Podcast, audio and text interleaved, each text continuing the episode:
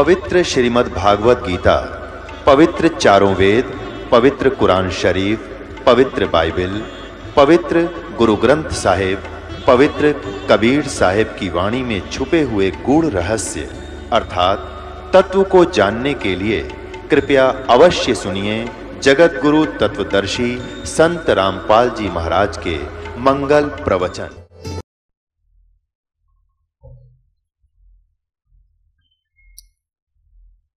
अब आपको, अब आपने सुना कि शब्द सैन सतगुरु की पिछाणी, पाया अटल सुहागरे, नतानंद महबूब गुमानी, वही प्रगटे पूर्ण भागरे।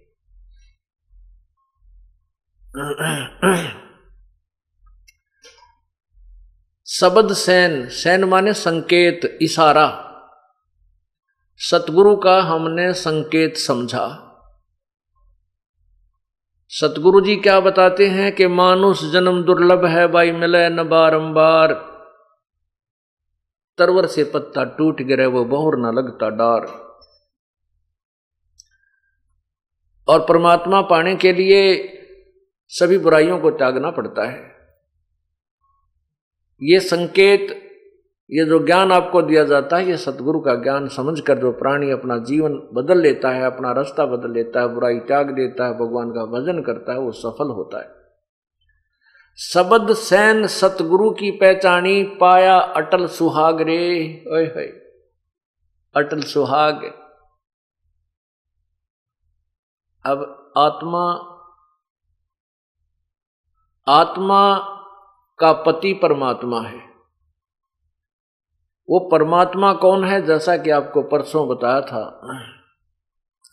कल के सत्संग में बताया था कि एक ब्रह्म है जो ज्योति निरंजन है, जिसको क्षर पुरुष भी कहते हैं। ये ब्रह्म जो है 21 ब्रह्मांड का मालिक है, स्वामी है। और इसके ब्रह्मा विष्णु महेश ज्योति निरंजन ब्रह्म के पुत्र हैं और दुर्गा इनकी माता है शेरा वाली ब्रह्म से ऊपर एक परब्रह्म शक्ति है, जो एक सात संघ ब्रह्मांड का मालिक है, स्वामी है। और परब्रह्म से ऊपर एक परम अक्षर ब्रह्म, यानी पूर्ण परमात्मा, सतपुरुष है, जो असंख्य ब्रह्मांडों का मालिक है। परमात्मा है।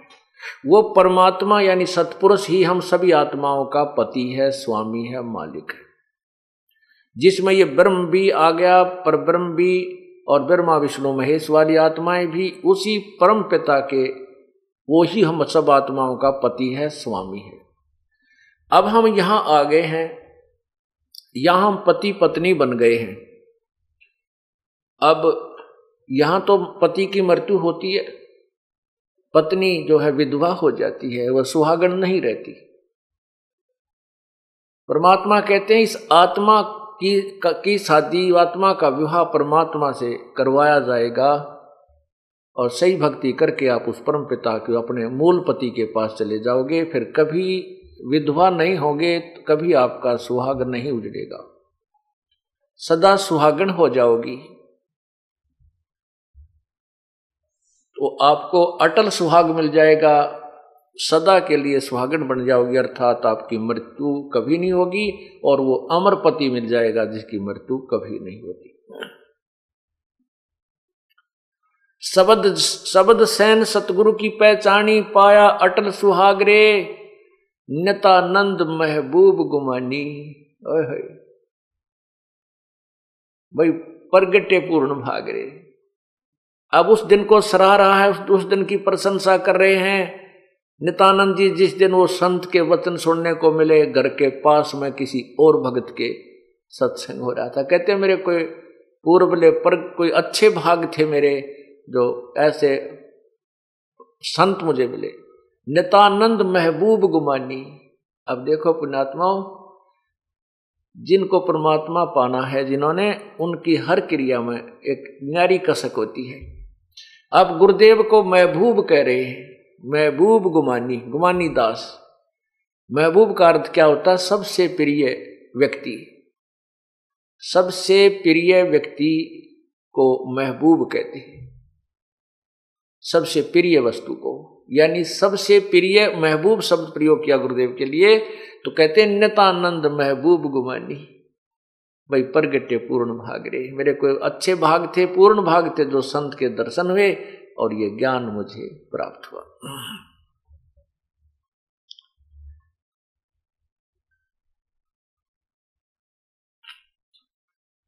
अब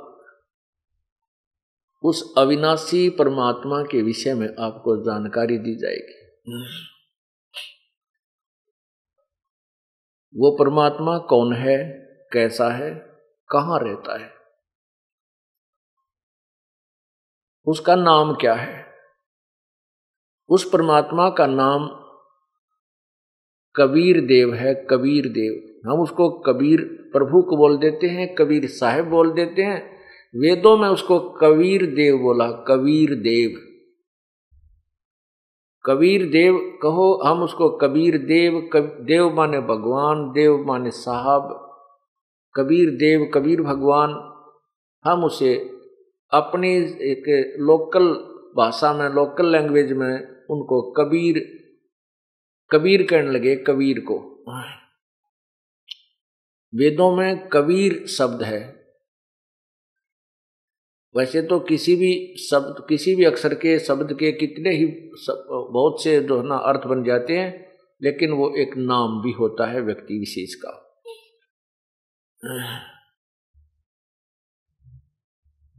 तो वो कबीर देव पूर्ण परमात्मा है। उसी, वह परमात्मा सतलोक में रहता है। और सतलोक से ऊपर तीन लोक और हैं, अलखलोक, अगमलोक अनामी लोक अकय लोक जिसे कहते हैं। अनामी कहो चाहे अकय कहो। वो परमात्मा ऊपर के सभी चारों लोकों पर कंट्रोल करता है और नीचे के सभी ब्रह्मंडों पर भी उसी का आधिपत्य है। यहाँ का अलग से जो शासक हैं, वो ब्रह्म और परब्रह्म हैं।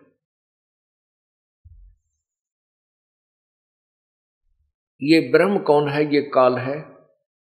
इसको श्राप लगा हुआ है, इसको एक बीमारी लगी हुई है कि एक लाख मानव शरीरधारी मनुष्यों को, मनुष्य, यानी मानव शरीर, मानव शरीरधारी मनुष्यों को खाता है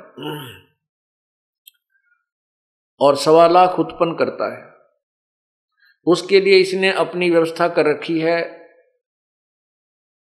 रजगुण ब्रह्मा से उत्पत्ति करवाता है। सतगुण विष्णु से ये हमारी सतिथि करवाता है। यहाँ पर एक दूसरे मोह ममता बना करके यहाँ रोके रखता है। और तीसरे शंकर जी से हमारा संहार करवा लेता है। इस प्रकार ये अपना, ये किस ब्रह्मांड का कार्य चला रहा है।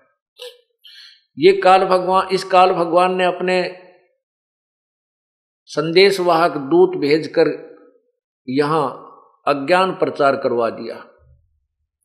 परमात्मा, जो पूर्ण परमात्मा की सतीथि से इस जीव को गुमराह कर दिया कि कौन है भगवान, कैसा है भगवान, कहाँ रहता है वो परमात्मा? लेकिन प्रभु के डर से उसने कुछ सत्य शास्त्र भी रचना करवाई, की और करवाई। अब जैसे गीता और वेद सत्य शास्त्र हैं शास्त्र तो सही लिख लिख दिए और लिखवा दिए काल ने, लेकिन उसका ज्ञान अपने दूतों के द्वारा उसके विरुद्ध प्रचार करवा दिया। इन भोली जनता को, भोले प्राणियों को, इन अज्ञानी संतों ऋषियों ने निराधार व्याख्याओं पर आधारित कर दिया, भगवान की सती थी, इसको गलत बता दिया, निराकार बता दिया, परमात्मा की भक्ति से कहते प्रारब्ध का कर्म कटे नहीं, पाप नहीं कटते इस प्रकार ये प्राणी नास्तिक होता चला गया, भक्ति से दूर होता चला जा रहा है और कष्ट पे कष्ट उठा रहा है। इस अज्ञान को हटाने के लिए, यथार्थ ज्ञान बताने के लिए वो परमात्मा स्वयं ही आता है। स्वयं ही वो एक संत का रोल करता है, भूमिका करता है, स्वयं एक भक्त की भूमिका करके दिखाता है कि भक्त कैसा होना चाहिए, उसमें कैसी सहनशीलता होनी चाहिए, उसके कैसी सिंपलिस्टी होनी चाहिए। और किस प्रकार उसका व्यवहार, विचार, उठना, बैठना होना चाहिए। और तत्वदर्शी संत कैसा होता है? तत्वदर्शी संत के अंदर क्या गुण होते हैं, वो के के ज्ञान बताता है? वो सब ज्ञान वो तत्वदर्शी संत की भूमिका भी वो स्वयं ही करता है। और स्वयं ही वो एक, स्वयं ही एक परमात्मा, एकम वो अकेला भगवान है। वो परमात्मा इस काल के लोक में चारों युगों में आता है। सतयुग में सत्सुकृत नाम से प्रसिद्ध होता है। उसका उर्फ़ नाम वामदेव भी कहने लग जाते हैं उस समय के वर्तमान के ऋषिजन, क्योंकि जो ऋषि महर्षि सतयुग में ब्रह्मा जी से अधूरा ज्ञान ग्रहण करके प्रचार कर रहे होते हैं और वेदों की आड़ लेते हैं। परमात्मा पूर्ण ब्रह्म आकर के उनको वेदों का ज्ञान भी स्वयं ही बताने की चेष्टा करता, लेकिन वो महर्षि, वो ऋषि अपनी प्रभुता की भूख में उस संत के संत रूप में प्रगट परमात्मा की बात को नहीं मानते, ना जनता को मानने देते। उसके विपरीत वो सच्चा ज्ञान देता है। वो ज्ञान जो यथार्थ ज्ञान होता है, ऋषि महर्षियों के ज्ञान के विपरीत होता है, वो यथार्थ होता है। उल्टा ज्ञान तो होता है उन ऋषियों का। और वो उल्टा कहने लग जाते हैं भगवान को। तो कबीर परमात्मा जो सतयुग में आते हैं, सत्सुकृत नाम से आते हैं तो उनको वामदेव उल्टा ज्ञान प्रचार करने वाला कहने लग जाते हैं। वामदेव उर्फ़ नाम उसका निकाल लेते हैं व्यंगात्मक तरीके से। वही परमात्मा फिर त्रेता में आते हैं, उस उसमें मुनिंदर नाम रहता है। द्वापर में उनका नाम करुणा में रहता है। और कलयुग में उस परमात्मा की कबीर अपने यथार्थ नाम से प्रकट होता है। ये चारों युगों में प्रभु आते हैं।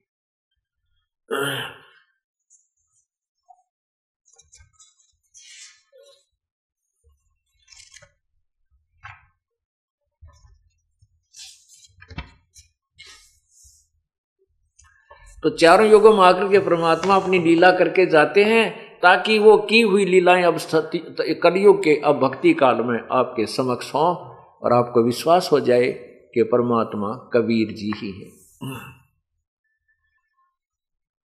सतयुग में सत सुकृत अवतारा, त्रेता नाम मुनिंदर मेरा, द्वापर में करुणा में कहाया, कलयुग में कबीर कह टेरा चारों युग में हम पुकारे, कूक कहा हम हेल रे। हीरे माणक मोती बरसे ये जग चुगता ढेल रे। क्या बताते हैं कि चारों युगों में हम पुकारे। चारों युगों में आकर हमने ये आवाज़ लगाई है कि जो ज्ञान तुम ग्रहण कर रहे हो, ये गलत है। एक पूर्ण परमात्मा की भक्ति ना करके तुम एक लाल को छोड़कर, हीरे मोतियों को छोड़कर कौडियों की, ये डले इकट्ठे कर रहे हो, ये जो साधना दूसरी कर रहे हो। चारों युग में हम पुकारे, कूक कहा हम हेल रे। ये तत्व ज्ञान रूपी हीरे मोती वर्षे यो जग चुगता ढेल रे। ढेल माने डले डले ढो रहा है। गीता जी, अध्याय नंबर सात के मंत्र चौदह, पंद्रह, इक्कीस से तेईस और अध्याय नंबर नौ के श्लोक 21 से 23 और 25 में स्पष्ट किया है कि जो एक परमात्मा की भक्ति छोड़कर अन्य देवताओं की साधना वो भक्ति करते हैं, वो मूर्ख लोग हैं। और यही प्रमाण परमात्मा दे रहे हैं, कबीर जी, कि हम चारों युगों में आते हैं। कूक कूक कहा हम हेल रहे हमने आवाज़ लगा लगा कर जनता को समझाया। और सच्चे सच्चे ज्ञान रूपी हीरे मोती बरस रहे हैं और सच्ची भक्ति ना करके ये लोग डड़े ढो रहे हैं, अन्य साधना, अन्य देवताओं की पूजा कर रहे हैं। फिर क्या बताते हैं? सतयुग में मनु समझाया, कालवश कालवश रहा नहीं मार्ग पाया, उल्टा दोष मोहे लगाया वाम देव मेरा नाम धराया। परमात्मा आकर अपनी महिमा बताते हैं कि उल्टा दोष मेरे पर लगा दिया और मेरा वाम वाम देव नाम रख दिया। सतयुग में मनु समझाया, मनु जी को परमात्मा आकर मिले। उसने सोचा, ये मनु मनु जी बहुत प्रसिद्ध हैं और यदि ये मान जाएँगे तो सारे समाज को, भगत को, मनुष्यों को ये समझा देंगे। लेकिन ये मान बड़ा इस जीव को परमात्मा के निकट नहीं आने देती। अब मनु जी की महिमा हो रही थी। सब ऋषि जन उनका आदर करते थे। अब मनु जी भगवान की वाणी को नहीं माना, उल्टा उन्हीं को दोष दिया। सतयुग में मनु समझाया, काल वसरया नहीं मार्ग पाया। उल्टा दोष मोहे पर लगाया वाम देव मेरा नाम धराया। सत सुकृत कम कहते थे, वामदेव ज़्यादा कहने लगे। त्रेता में त्रेता में नर नील चिताया, लंका में चंद्र विजय समझाया। सीख मंदोदरी रानी मानी, समझा नहीं रावण अभिमानी। विभीषण की नी सेव हमारी, ताते हुआ लंका छत्रधारी। कहते हैं कि मंदोदरी ने तो हमारी बात को माना, लेकिन रावण अभिमानी नहीं माना। विभीषण ने हमारी पूजा की, हमारी सेवा की तो उसको लंका का राज्य हमने ही दिलवाया। आर गए जब त्रिभुन राया, समुद्र पर से तू मैं ही बनवाया।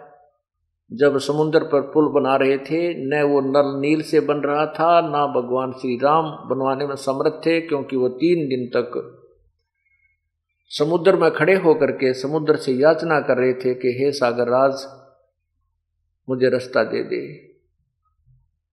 तब समुद्र ने एक विपर रूप धारण किया और बाहर आया, आकर के कहा, प्रभु, आप ऐसा काम करो, लाठी भी ना टूटे और सर्प भी मर जावे। आप मुझे जलाओ मत, क्योंकि भगवान श्री राम ने अग्नि बाण निकालकर समुद्र को जलाना चाहा था। तब समुद्र ने मानव रूप धारण करके बाहर आकर के कहा था, समुद्र देवता ने, यानी इन प्रत्येक, जैसे सूर्य है, प्रकाश के जितने स्रोत हैं और समुद्र है, वन है, पृथ्वी, इनका सब एक एक देवता होते हैं। वो जल देवता नहीं है, उस जल का कंट्रोलर जैसे सिंचाई विभाग में चीफ इंजीनियर होते हैं कंट्रोलर होते हैं। ऐसे वो देवता प्रकट हो गया उनके सामने आकर। तब उन्होंने बताया था कि आपके सेना में नल और नील नाम के दो सैनिक हैं, इनके हाथ में शक्ति है वो शक्ति नल नील को कैसे प्राप्त हुई थी डिटेल में तो आगे बताऊँगा, केवल एक संकेत आपको देता हूँ, पहले ये भूमिका बना रहे हैं सत्संग की। तो नल नील भी नहीं कर कर सके, परमात्मा कबीर मुनिंदर नाम से त्रेता युग में आए हुए थे।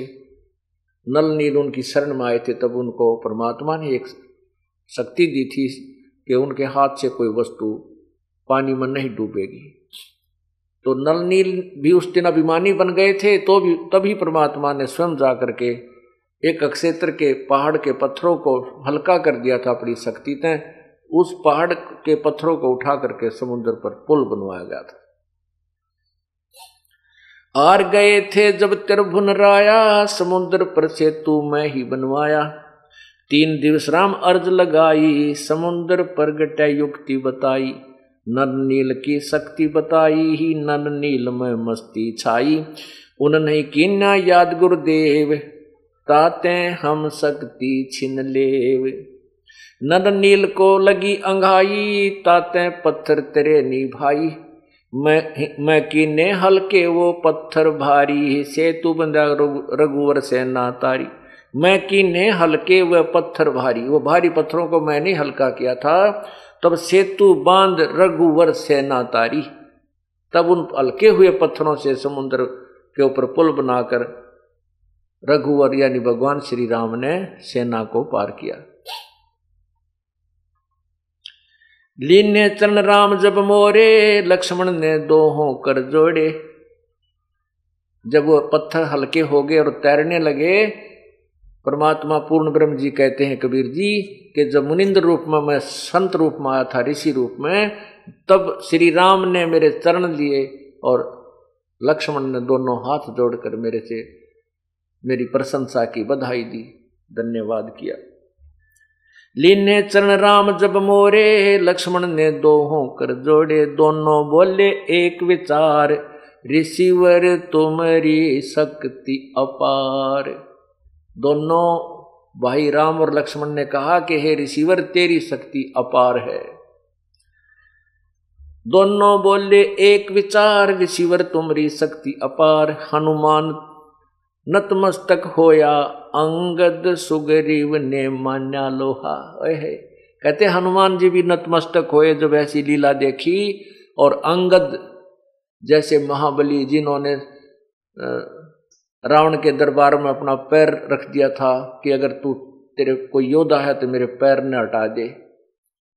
कहते हैं रावण की सारी सेना लगी थी तो भी उसका पैर नहीं हटा था, डग से, डगमग नहीं हुआ था टच से मस नहीं हुआ ऐसे महाबलियों ने, सुग्रीव जैसे विद्वान ने भी कहते हैं, मेरी, मेरा लोहा मान्या अर्थात मेरी महिमा से प्रभावित हुए, मेरी शक्ति से प्रभावित हुए। परमात्मा स्वयं बता रहे हैं कबीर जी।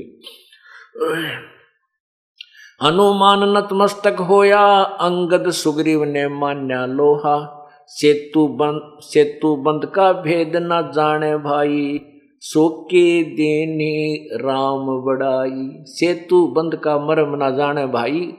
यानी इसकी वास्तविकता परिचित नहीं है, और केवल कहते हैं, श्री राम ने पुल बना दिया। श्री राम जी ने तो पुल नहीं बनाया, क्योंकि उन्होंने तो समुद्र से याचना की, समुद्र ने आके नरनील का नाम लिया नल नील ने कहा, ने कोशिश की, क्योंकि उस दिन उन्हें अभिमान हो गया, उनके हाथ से वो पत्थर नहीं तरे। फिर स्वयं परमात्मा को याद किया, प्रकट हुए और उनका पत्थर हल्के किए गए तो वो पुल बनाया। रामचंद्र कह कोई शक्ति नारी, जिन ये रची सृष्टि सारी। रामचंद्र जी तो खुद कहते हैं, वो परमात्मा कोई और है जिसने सब ब्रह्मंडों को रचा है। अज्ञानी कह, रामचंद्र रचने हारा, जिन दशरथ घर लीन अवतारा। ऐसी भूल पड़ी धर्मदासा, यथार्थ ज्ञान न किसी ही पासा।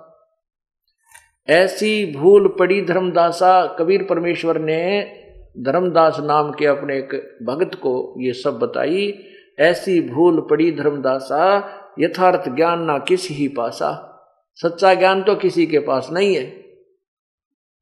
उआ बाई बके ब्रह्म ज्ञानी तत्व ज्ञान की सार न जानी ये उआ बाई बकते हैं, ये ब्रह्म ज्ञानी कहलाते हैं, जिनको तुम ब्रह्म ज्ञानी कहते हो। जैसे आपने कल सुना था एक महर्षि का सत्यार प्रकाश के विचार पढ़े होंगे, और इनको हम ब्रह्म ज्ञानी कहते थे। उआ बाई बके ब्रह्म ज्ञानी तत्व ज्ञान की सार न जानी द्वापर पांडो यज्ञ पूर्ण की नी होगी थी, सबकी हीनी सैंस अठासी बैठे ऋषिजन ही खाए लिया था भोजन। तैतीस कोट देवता सारे, शंख नहीं बजा रहे सब हारे। द्वादश करोड़ ब्राह्मण आए, बैठे सभी मुँह लटकाए। उस एक पांडवों ने एक अश्वमेघ यज्ञ रखी थी। उसमें एक शंख अलग से रखा गया था, पंचजन्य शंख, कि जो पूर्ण संत इसमें भोजन खा लेंगे उसी समय भंडारा पूर्ण होते ही ये शंख बजेगा। यदि शंख ने आवाज़ नहीं की सबतः तो वो समझो यज्ञ संपूर्ण नहीं हुई। उसके विषय में बताई जा रही है सोरठ कट तैतीस कोट सैंस अठासी ऋषि बैठे जन, सभी खा लिया भोजन। तैतीस कोट देवता सारे, शंख नहीं बजा रहे सब आरे। द्वादश करोड़ ब्राह्मण आए, बैठे सभी मुँह लटकाए। यानी सभी ने कुछ कर लिया, लेकिन शंख नहीं बजा था। ब्रह्मा विष्णु शिव गुप्त यज्ञ माहे, बाजा नया शंख भोजन खाए। ये ब्रह्मा विष्णु महेश भी कहते हैं, गुप्त रूप में वहाँ विराजमान थे। उनने भी भोजन कर दिया तो भी शंख नहीं बजा। ब्रह्मा विष्णु शंख गुप्त ब्रह्मा विष्णु शिव गुप्त यज्ञ माहे, बाजा ना शंख भोजन खाए। छप्पन करोड़ यादव आरे देख रहे तमाशा सारे। छप्पन करोड़ यादव वहाँ पर आए हुए थे और सभी ये तमाशा देख रहे थे। कृष्ण चंद्र पर लगी आशा भारी, नहीं बाज बजा सके संग बाल बिहारी। सभी पांडवों की या सभी उपस्थित ऋषियों की, भगवान श्री कृष्ण के ऊपर आस थी कि ये भोजन खा लेंगे तो शंख बजेगा। कृष्ण चंद्र पर लगी आशा भारी, नहीं बजा नहीं बजा सके शंख बाल बिहारी वह भी शंख नहीं बजा सके। एक बाल्मीक साधक मारा, उन समझा ज्ञान तत्व सारा। परमात्मा कहते हैं, द्वापर युग में एक बाल्मीक घर में जन्म था, जिसका सुदर्शन नामक एक भक्त था। उसने वह मेरा सेवक था, यानी मेरे तत्व ज्ञान से परिचित था, उसके भोजन खाने से अर्थात उसकी भोजन खाने से वो शंख बजा। एक बाल्मीक साधक मारा, उन समझा ज्ञान तत्सारा। श्री कृष्ण जब ध्यान लगाया, निरंजन ने गुप्त भेद बताया। अब श्री कृष्ण जी, क्योंकि वहाँ का जो मुख्य यज्ञ करता था, पांडवों के गुरु जी थे, अब उनके किसी से भी जब शंख नहीं बजा तो श्री कृष्ण जी भी ये भगवान विष्णु ब्रह्मा शिव जी भी जो दुखी होते हैं, इनसे कार्य पूरा नहीं होता है तो ये किसी परम शक्ति की तरफ़ अपना ध्यान लगाते हैं, और शक्ति की ओर। तो इन, ये, इनका जो कंट्रोलर है, ज्योति निरंजन, ये ब्रह्म है, उसने गुप्त रूप से प्रेरणा की कि तुम्हारा काम मैं बताता हूँ कहाँ से बनेगा। एक ऐसे ऐसे वाल्मीकि नाम का एक साधक है, उसको तुम लाओ बुलाकर तो तुम्हारा काम बनेगा। श्री कृष्ण जब ध्यान लगाया, निरंजन ने गुप्त भेद बताया, कृष्ण चंद्र पांडव समझाया, एक सुदर्शन एक सुदर्शन भगत बताया, वह यज्ञ में आवे भाई, तब ये शंख बजा, आवाज़ कराही वाल्मीकि है साधक पूरा, पूर्ण प्रभु के चरण हजूरा। श्री कृष्ण जी पांडवों को समझा रहे हैं कि एक वाल्मीकि कुल में एक साधक है और वो पूर्ण है। पाँचों पांडे, पाँचों पांडव चले सुदर्शन पासा, मैं की न्या एक अजब तमाशा। परमात्मा कबीर जी धर्मदास को बता रहे हैं कि जो पाँचों पांडव और कृष्ण जी मेरी तरफ़ से सुदर्शन की झोपड़ी की तरफ़ चलने लगे मेरे सेवक की तरफ़ तो मैंने एक और तमाशा किया। पाँचों पांडव चल चले सुदर्शन पासा, मैं की न्याय एक अजब तमाशा। भेज दिया सुदर्शन के ठोरा, सुदर्शन रूप धर। बन बैठा बोला। परमात्मा कहते, मैंने अपनी गुप्त प्रेरणा से सुदर्शन जी को तो कहीं और भेज दिया और उसके स्थान पर मैं खुद बोला, बड़ा वैसा ही बनकर बैठ गया। छह जनों मोए अष्टांग लगाई, तब मैं वाके संग यज्ञ में आई। मोए देख मन में सब हँसी आई। यह कैसे शंख बजाई। जब उनके साथ यज्ञ में आया तो वहाँ ऋषि मैं ऋषि बैठे थे और मेरी वेशभूषा को देख करके एक वाल्मीकि, यानी एक शूद्र की वेशभूषा मुझे देख कर सब हँसी आई और नौ सोचने लगे। ये कहने लगे कि ये कैसे शंख बजाएगा?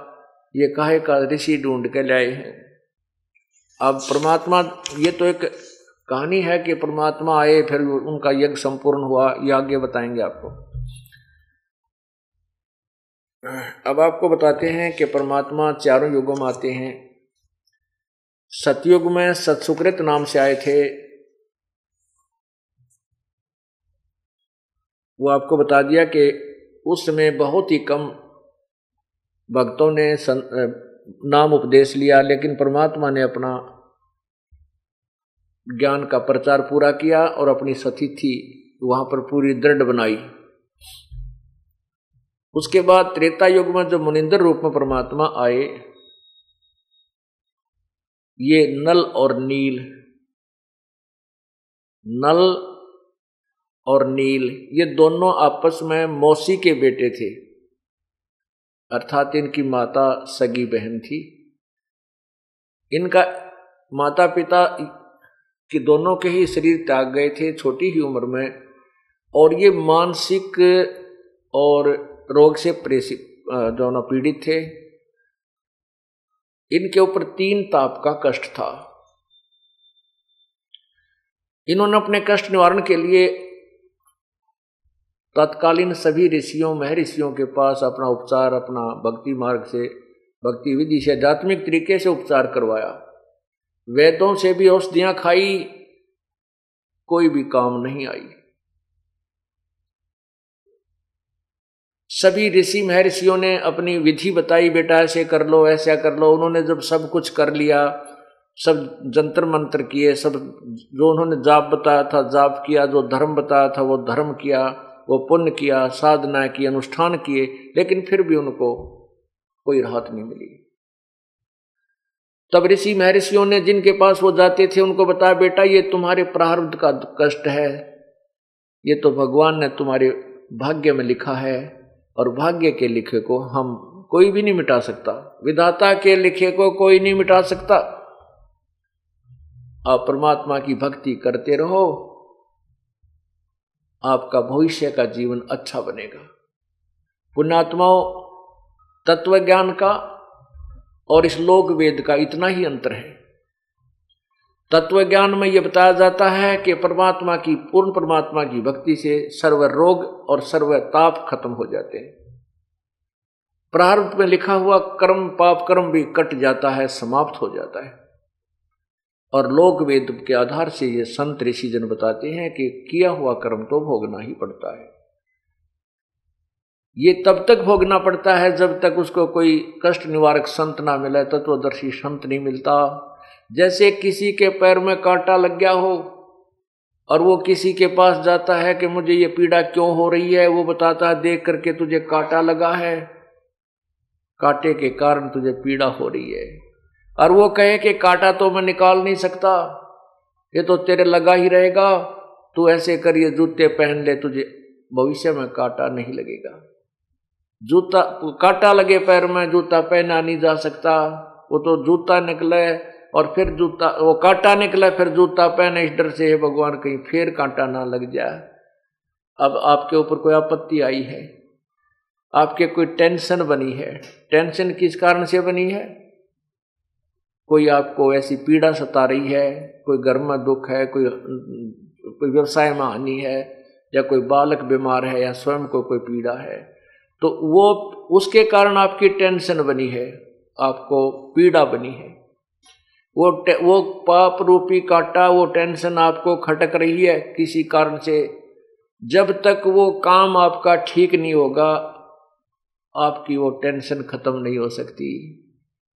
वो वो जो आपको कांटा सता रहा है, रड़क रहा है, वो कांटा निकला अर्थात आपका वो काम बने, फिर आप वो कांटा निकला, यानी वो आपका जो बिल्कुल भयंकर जो कष्ट आप रहा था, वो भगवान निवारण कर दे, फिर आप राम नाम का जूता आप पहनोगे, इस डर से कहीं भगवान वो आपत्ति फिर ना गिर जाए मेरे पे। फिर वो राम नाम का जूता आप कभी नहीं निकालोगे। आप रास्ते में जा रहे हो और आपका कांटा लग जा तो फिर आपका कांटा निकालने के बाद जूता पहनोगे, आप फिर सारे रास्ते जूता नहीं निकालोगे कहीं कहीं फिर वो कांटा ना लग जा। इसी प्रकार इस जीवन के सफ़र में हम चल रहे हैं, हमें पाप रूपी कांटे लगे हुए हैं। और ये कांटे नहीं निकलेंगे तब तक हम राम नाम का जूता भी नहीं पहन सकते, क्योंकि वह टेंशन पहन ना दे। वो जूता जो कांटा लगा है, जूते को पहनने ही नहीं देगा, वो तो निकाल कर कुछ राहत महसूस करता है बल्कि। ठीक इसी प्रकार परमात्मा पहले आपके वो कांटे निकालेगा जो आपके ऊपर आपत्ति आई हुई है। और फिर आप इस राम नाम के जूते ने इतने दृढ़ता से पहनोगे जैसे छोटे छोटे बच्चे भी, बहन भी, भाई भी, बेटी भी, बुज़ुर्ग भी आते ही कहते हैं, जी, मेरा नाम तो नहीं टूट गया। यानी इतना डर लग लग लग रहा है कि कहीं ये राम नाम का जूता फिर निकल जाए कांटे लाग जाए, वही पाप जो पहले दुखी करा करते। तो इस प्रकार हमने अपने इस भक्ति मार्ग को आगे बढ़ाना है और तत्व ज्ञान में और इस लोक वेद में बहुत अंतर है।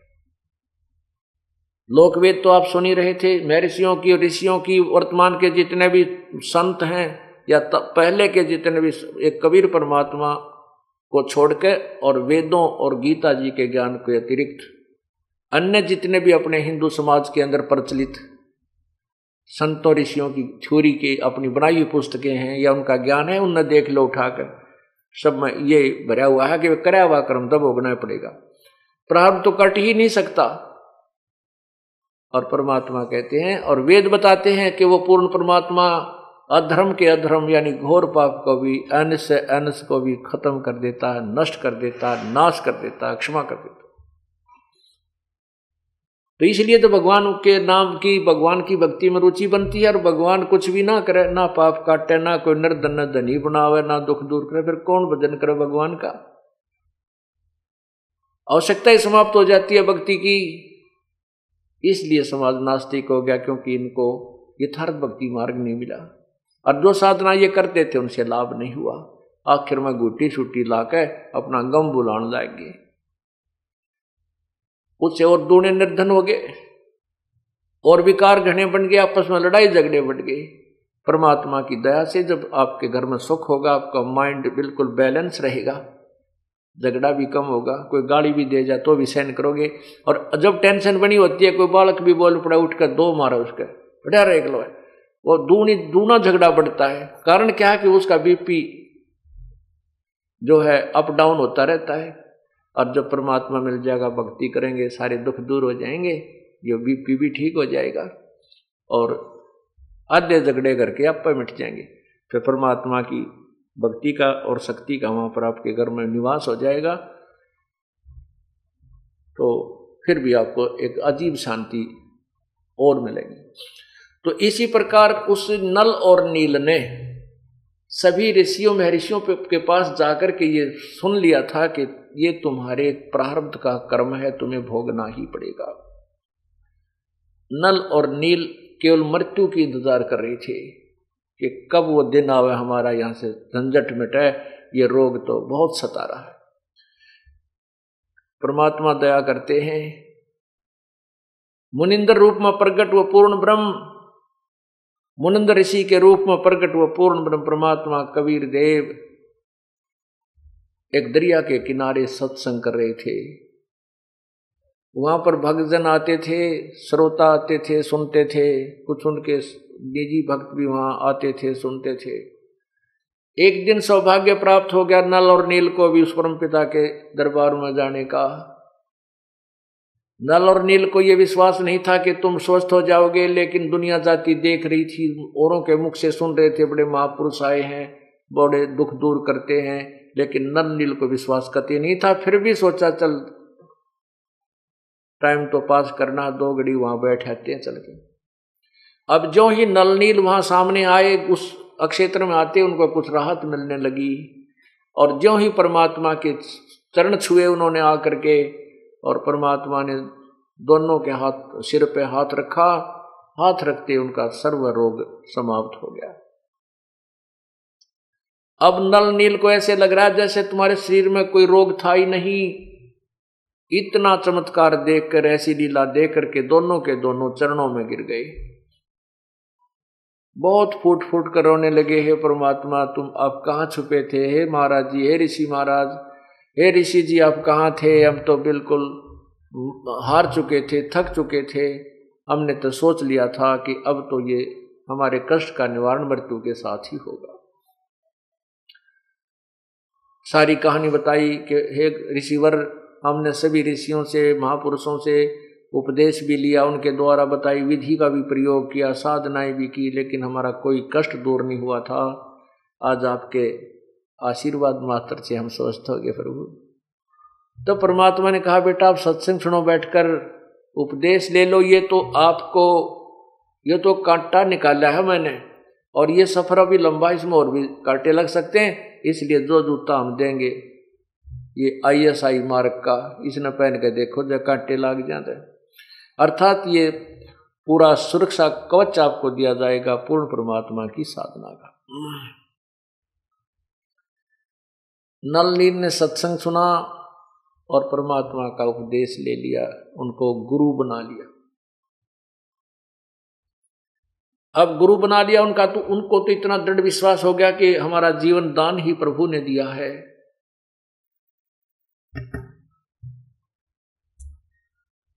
और सत्संग के अंदर वचन सुना करते थे। क्या वचन सुनाते हैं संत जन कि भाई जैसे कपड़ा मैला हो जाता है, उस कपड़े के मैल को साफ़ करने के लिए कई विधि अपनाता है धोबी। कुछ तो मैल ऐसे होते हैं, कुछ तो मैल ऐसा होता है जो केवल पानी में धोन मात्र से समाप्त हो जाता है। कुछ ऐसा मैल होता है, उसको साबन ही लगा करके नष्ट किया जा सकता है। कुछ ऐसे दाग होते हैं जो ड्राई क्लीन से होते हैं। ठीक इसी प्रकार हमारी आत्मा जो अंतकरण रूपी कपड़ा बहुत युगों से मैला हो चुका है। इस मैल को यानी पाप कर्मों को नष्ट करने की विधि कई प्रकार से कई प्रकार की अपनानी पड़ेंगी। जैसे जैसे रोगी डॉक्टर के पास जाता है डॉक्टर उसको पीने की दवाई अलग से देता है कैप्सूल न्यारे देगा गोली अलग से देगा और फिर मालिश की दवाई अलग से देता है। इन सभी औषधियों का प्रयोग करके स्वस्थ होया जा, हो जाए होया जाता है हुआ जाता है। इसी प्रकार इस हमारे को यह दीर्घ रोग लगा हुआ है जन्म और मृत्यु का। इस जन्म मृत्यु के रोग को काटने के लिए हमें कई प्रकार की उपचार अर्थात कई प्रकार की उपासना जैसे जैसे भी विधि है, वो सब अपनानी पड़ती है।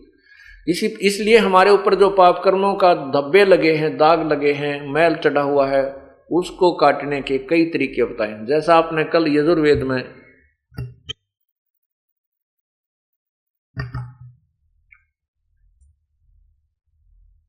पढ़ा के दान देने वाले के पाप को परमात्मा नष्ट कर देता है। फिर भक्ति कर्म, चाहे देवता करो, देव माने चाहे ऋषि करो, चाहे भक्त करो, सभी के पापों को वो पूर्ण परमात्मा नष्ट करता। इसी प्रकार जैसे कुछ तो पाप ऐसे हमारे सेवा से कटेंगे। यहाँ सत्संग में आने से हम जितनी कुछ सेवा करेंगे, कोई, भाई, कोई जिसकी भी जैसी इच्छा है, जैसी भी उसका शरीर काम कर सकता है, नियत यार मैं सेवा करूँ। यहाँ पर केवल एक प्रभुता की भूख लेकर नहीं आवे, एक रोगी बन का आवे जैसे डॉक्टर के पास रोगी कितना ही सेठ हो, चाहे अफसर हो, अधिकारी हो, जब उसको ये पता चल जाएगा कि तुझे कोई भयंकर बीमारी है और वो क्लियर नहीं हो पा रही है, उसके ट्रीटमेंट के लिए जो हॉस्पिटल में जाता है तो उस समय वो भूल जाता है, तू कौन है? तू क्या है? वो अपने आप को एक रोगी समझता है और रोग कटाना उसका उद्देश्य होता है। डॉक्टर के पास उसके नखरे नहीं होते जहाँ डॉक्टर कहता लेट जा, वो लेट जाता है, वो कहता वहाँ जाइए, रिपोर्ट लेकर वो चल पड़ता है, वहाँ बैठ जाइए, वहाँ इंतज़ार करता है। इस प्रकार, इसी प्रकार हमने सत्संग में आकर के अपने आप को उस रोगी की तरह समझना चाहिए कि हमारे जन्म मृत्यु का दीर्घ रोग लगा हुआ है और गुरुजी वहाँ पर डॉक्टर होते हैं, उनके हरेक आज्ञा का पालन करना हमारा कर्तव्य बनता है।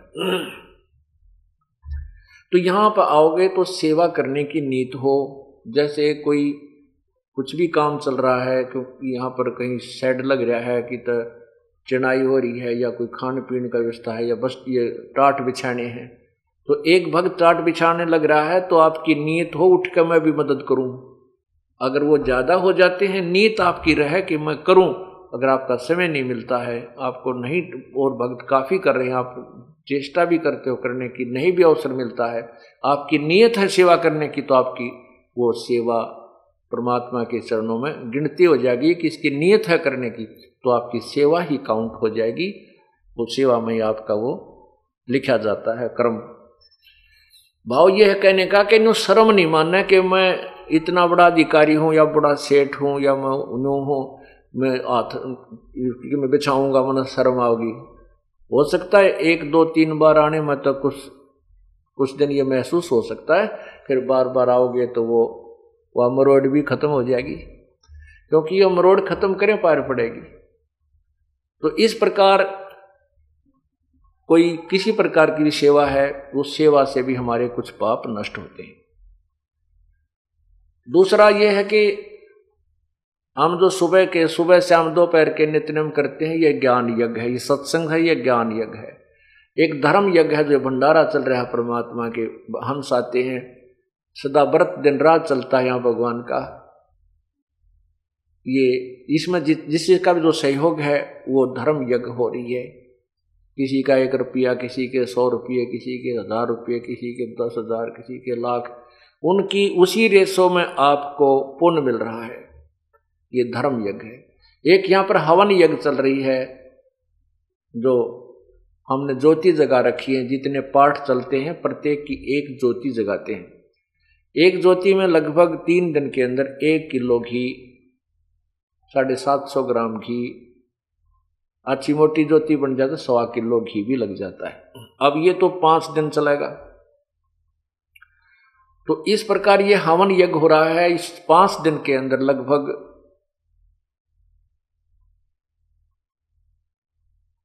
जो है सैकड़ों किलो घी यहाँ पर हवन होगा। वो आप ही को क्रेडिट मिलेगा उसका। तो ये कुछ यज्ञ, ये पाँचों यज्ञ करनी होती है। एक यज्ञ धर्म की, दूसरी यज्ञ ध्यान, तीसरी यज्ञ हवन की, चौथी यज्ञ प्रणाम, और पांचवी यज्ञ या ज्ञान की। आप आते हो, दंडोत प्रणाम करते हो। ये भी एक यज्ञ है। ये भी एक आपका अनुष्ठान हो रहा है। और एक ध्यान यज्ञ। आप दो तीन दिन, एक हफ़्ते पहले अपने काम को आगे पीछे करने की जो है ना, चिंता करते हो कि सत्संग में जाना है, सत्संग में जाना। ये ध्यान आपका वहाँ से शुरू होगा ध्यान यज्ञ। और फिर यहाँ आकर के भगवान की आपको रह रह कर याद आती है, वचन सुनते हो, आपकी आत्मा के अंदर वो चोट लगती है, वो जहाँ पर मैल होता है वो हट जाता है आत्मा परमात्मा की तरफ़ ध्यान जाता है। ये भी एक यज्ञ आपकी पैरल होती है। ये ज्ञान यज्ञ जो आपको सुनाया जा रहा है ये ज्ञान है और ये अखंड पाठ भगवान की अमृतवाणी का चल रहा है।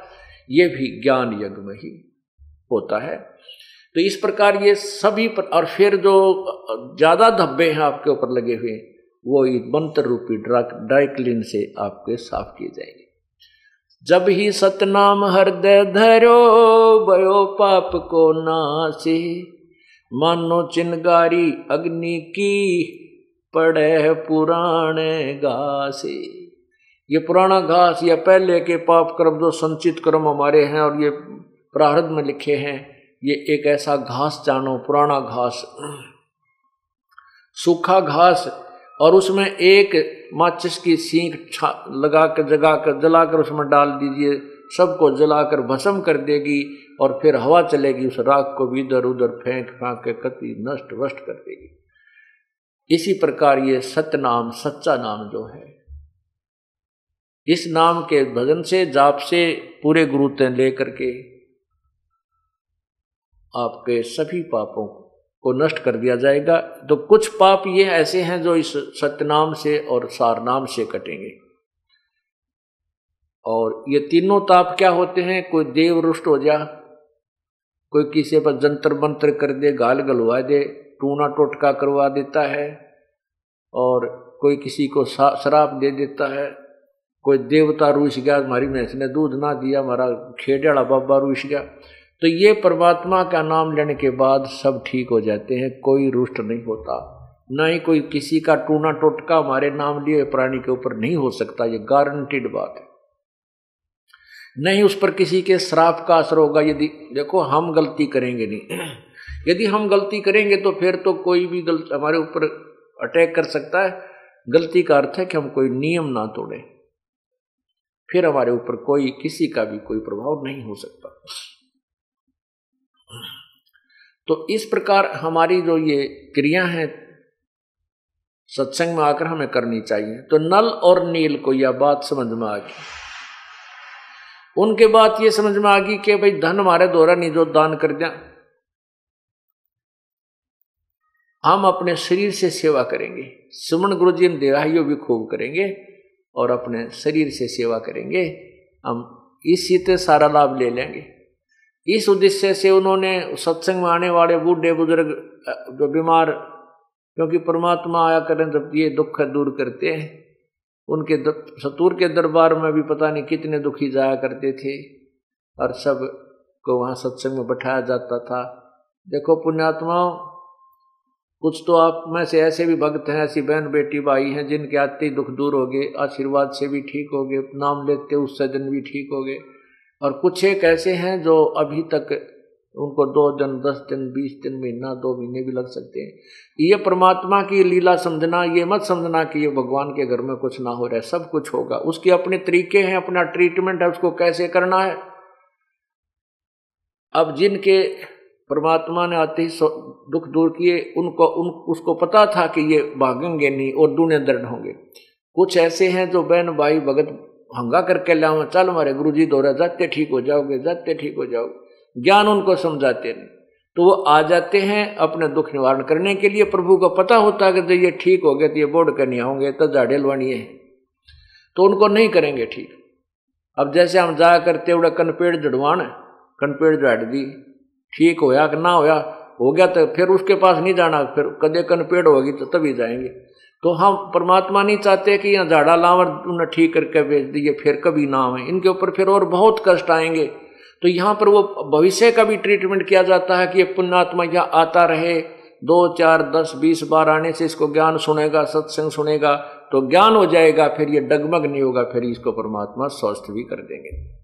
यदि उसको पहले स्वस्थ कर दिया तो उसको और भयंकर दुख हो जाएगा, वो तो दुख दूर होगा, लेकिन आगने वाले समय में और भी बहुत कष्ट उस प्राणी थे, उनका बचाव नहीं हो पाओगा। वो दयालु इसलिए थोड़ी सी देरी करता है। उस देरी में हम सोच लेते हैं, देख, कुछ लाभ नहीं होता, चाल की तो और चलाएँगे कहीं और जाने के बाद फिर वो पता है समंदर या नौका जो है बगैर पतवार के घूमती रहती है, उसका ठिकाना कोई नहीं। तो नल नील ने इसी उद्देश्य से सेवा प्रारंभ कर दी। अब वो क्या करते थे? कोई भी रोगी आता था तो परमात्मा के पास बहुत दुखी आते थे। एक बार तो कहते हैं, काशी में 160 कोडी थे। और वो कोड ही चले गए। कहने लगे, भगवान, आप सबके दुख दूर करते हो, हमारा भी कर दो नो बोला परमात्मा बोले भाई थारे, तुम्हारे दुख न कदनाट्या में तुम आए ताज हो। उनको कहा, बेटा, तुम भजन करो, भक्ति करो, तुम स्वस्थ हो जाओगे।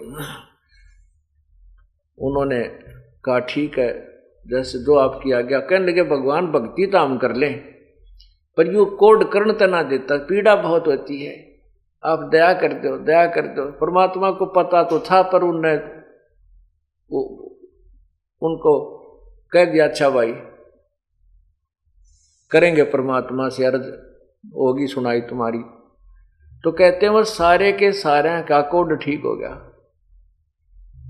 कोड ठीक हो गया तो वो तो भाई फिर सत्य कहा बेटा, सत्संग माया करियो का अच्छा जी। अब वो तो ना धोकर बटे उपन काए फिर, जो पहले तो पीप चुया करती थी, कपड़ा भी ना सुहा हुआ था, और फिर ना सेवा करें, बैठ जा, नो टेव की तरह आकर कोई भगत कर काम कर लो तो कर ले। यानी उल्टा उस तरह व्यवहार नहीं बना उनका। तो परमात्मा कहते हैं, भाई ठीक है हम तो देख, दोबारा इस कष्ट ने तुम्हारे कदे नहीं और तुम इस तरह चलोगे तो तुम्हारी भक्ति नहीं बनेगी। एक दो गलतियाँ उन्होंने की, परमात्मा ने उनको करड़ा किया कि, भाई, ऐसा नहीं होता सत्संग में तो वो आना ही बंद कर गए। आना ही बंद कर गए और भक्ति त्याग गई अब ठीक आगे क्या हुआ, वो तो लंबी कहानी है, वो तो प्रत्यक्ष क्या होगा और क्या हुआ होगा उनकी गिला ज़्यादा डिटेल नहीं बताते तो परमात्मा ने ये सारे उदाहरण पहला करके दिखा रखे हमारे ताई। इस दास को उदाहरण दे रखे हैं कि ऐसे भी आवेंगे और उनको ठीक होते बकवाद भी पावेगी फिर तेरा दिल भी दुख पाओगा कि देखो, भगवान से अर्ज़ की और इन ये ठीक भी हो गए, राज फिर हुए बकवाद गढ़े ऐसे बहुत से लोग हैं। एक बेटगाम में हमारा भगत राजेंद्र जी, उनके घर हम सत्संग करना अग्रेर वहाँ एक उसी गाँव का एक कति रो है, बैठा बैठा है मैं मरूँगा। सबने बता दिया, डॉक्टरों ने भी इलाज, डॉक्टरों ने भी उसको ला इलाज कर दिया। सूझ रहा सारा शरीर उसके, पता नहीं, गुर्दे खराब थे, सारी बुरा हाल हो रहा। और अंतिम सांस गिने साँझ सवेरा जा रहा उसकी मौत का। यही से दयालु हमारे भगत उसको बुला लिया, एक आ जा, तुम्हारे गुरु जी आऊँगे हमारे पाठ हो रहा है, तू कोई नहीं मरे। सबने पूछे हाँ भाई, मैं बच जाऊँगा। हमारे, क्यों, मैं एक दिन लेट गया था, पाठ पहले प्रारंभ हो जाता था। तो सब भगत ने कहा, तू चिंता ना करे, गुरुदेव नान दे तू जमा ठीक हो जाएगा। सब न रो है उसकी पत्नी भी। पर ऐसी कृपा हुई मालिक की, उसने नाम ले लिया, वो स्वस्थ हो गया। पाँच छः महीने तो वो ठीक, हमारे साथ आता रहा, फिर आंडी पा गया मंदिर में, पुजारी बनकर बैठ गया उससे गाँव में। अरे, तेरा गजब वही और इतने सुख दिए परमात्मा ने उसको तो ऐसे भी जिन और बतेरे हैं। तो इसलिए प्रभु अपने हिसाब से करते हैं। एक दो बार तो अपने भक्तों जो जिनको आप लाते हो किसी को, प्रभु कर देते हैं। लेकिन हमारा उद्देश्य ये है कि ठीक ठाक तो दो मिनट का काम है, दो सेकंड का। कुछ भी नहीं उस भगवान के लिए परंतु उन्हें तो और दुख दिखाई दे है कि यो नादान जय फिर हमारे इस रस्ते से बटेक गया तो काल तो बाट देखा इसकी। काल तो इंतज़ार कर रहा कि ये पुण्य तो कमाओगा यहाँ पर शुभ कर्म तो यहाँ करके जाओगा और उसकी बिरान में टिक करवाओगा काल फिर उसको कितना राजा बना देगा कितना मेंबर बना देगा कितना मेले बना देगा और उसकी कर, कर, करवा के खराब कमाई ने और गदा बना देगा। परमात्मा को पता है ये मेरी आत्मा है और काल के जाल में तुरंत फंस जाती है। मेरे ज्ञान को तो मैं दस वर्ष समझाऊं और दूसरा एक दिन में उसकी सारी बात मेरी ज्ञान को काट के वो काल का दूत उसमें फिट कर देता है मेरे भक्त में और मेरे से दूर कर देता है। अंत कोट बाजी जहाँ हम रचे सकल बरमंडे कह कबीर मैं के करूँ ये काल करे जीव खंडे। परमात्मा कहते हैं कि मैं सारी सृष्टि की रचने वाला हूँ। मैं इतनी समर्थ शक्ति होते हुए भी अब मैं के करूँ यो काल मेरे जीव को, मेरी आत्मा को, जो मेरी शरण में आ चुका है, उसने भी खंड कर देता, उसका नाम तुड़वा देता, कोई न कोई बकवाद गढ़ा के, कोई बहाना बना के अनंत कोट बाजी जहाँ हम रचे सकल ब्रह्मंड। गरीबदास जी बताते हैं, कबीर जी यूँ कहते हैं, कह कबीर, मैं के करूँ? यू काल करे जीव खंड यू काल जो है, हमारे जीव को खंड कर देता है, यानी तोड़ देता है, उसको अपने पाड़े में ले जाता है। हमने शुभ कर्म तो करते हैं परमात्मा के बताई विधि से। एक, दो, चार साल हम साधना कर लेते हैं, हमारे पास वो भक्ति का धन हो जाता है और फिर हम सत्संग त्याग जाते हैं। उस अपने किए हुए सत्संग के दौरान शुभ शास्त्र अनुकूल साधना में किए हुए पुनों को फिर ये प्राणी अन्य योनियों में अप, अन्य जन्मों में मनुष्य जीवन पाकर प्राप्त करता है। तो उसमें वो अच्छा राजा भी बन सकता है, सेठ भी बन सकता है, उसी के पुण्य होते और यदि उसको आगे भक्ति नहीं मिलेगी तो फिर वो पूंजी समाप्त हो जाती है। तो इसलिए हम हर दृष्टिकोण को सोचकर परमात्मा की आज्ञा अनुसार यहाँ सब क्रिया की जाती है। आप कोई लेट भी हो रहा है, किसी को कोई आराम नहीं हो पा रहा है, उसके लिए बताया कि द्वार धनी के पड़ा रहे धक्के धनी के खा, सौ काल झकझोल ही पर द्वार छोड़ ना जा। राम नाम रटते रहो। राम नाम रटते रहो, जब तक घट में प्राण। कदे तदीन दयाल के बनक पड़ेगी कहानी। कभी तो उस दीन दयाल के, यानी परमात्मा कद कभी तो सुनेगा सुनेगा ज़रूर आपकी। और यही भगवान है जो सुनने वाला, और कोई सुन भी नहीं सकता।